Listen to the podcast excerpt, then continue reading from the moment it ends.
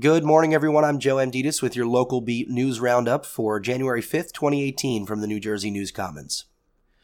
First up, on the historic 300th call of the year, the Oaklyn Fire Department rescued a dog from a frozen Newton Creek just minutes after extinguishing a fire that had engulfed a local chicken coop. Matt Skoufalos of NJ Pen says just after firefighters extinguished the fully involved chicken coop, they barely had time to regroup when another call came in for an animal rescue a dog trapped on the ice about 150 feet out on the frozen Newton Creek. Next, Senator Cory Booker brought his star power to an historic New Year's Day in Morristown, where he swore in the town's first Latino councilman, David Silva.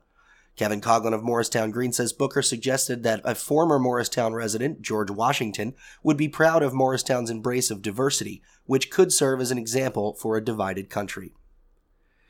And Verona High School alum Rachel Yeager never dreamed that she would return to her childhood home to film a television show, let alone that she would be working alongside some of the biggest names in reality TV.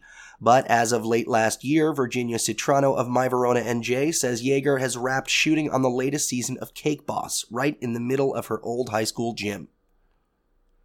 Next, Westfield's first female mayor was sworn in this week. Jackie Lieberman of TAPinto Westfield says sub freezing temperatures didn't stop a huge crowd from gathering on the lawn of the municipal building to witness the swearing in of Mayor Shelley Brindle, along with council members Don Mackey, David Contract, Linda Habgood, and Michael Darja. And finally, a new birth control bill signed by Governor Chris Christie will require insurers to pay for six month supplies of birth control for women in New Jersey. Jeanette Beebe of WHYY says the bill's sponsors argued that having a half year's supply of birth control on hand isn't just about convenience, it's about staying consistent. And on the weather today, you can expect mostly cloudy skies with highs near the mid teens. For the Center for Cooperative Media, I'm Joe Amditis.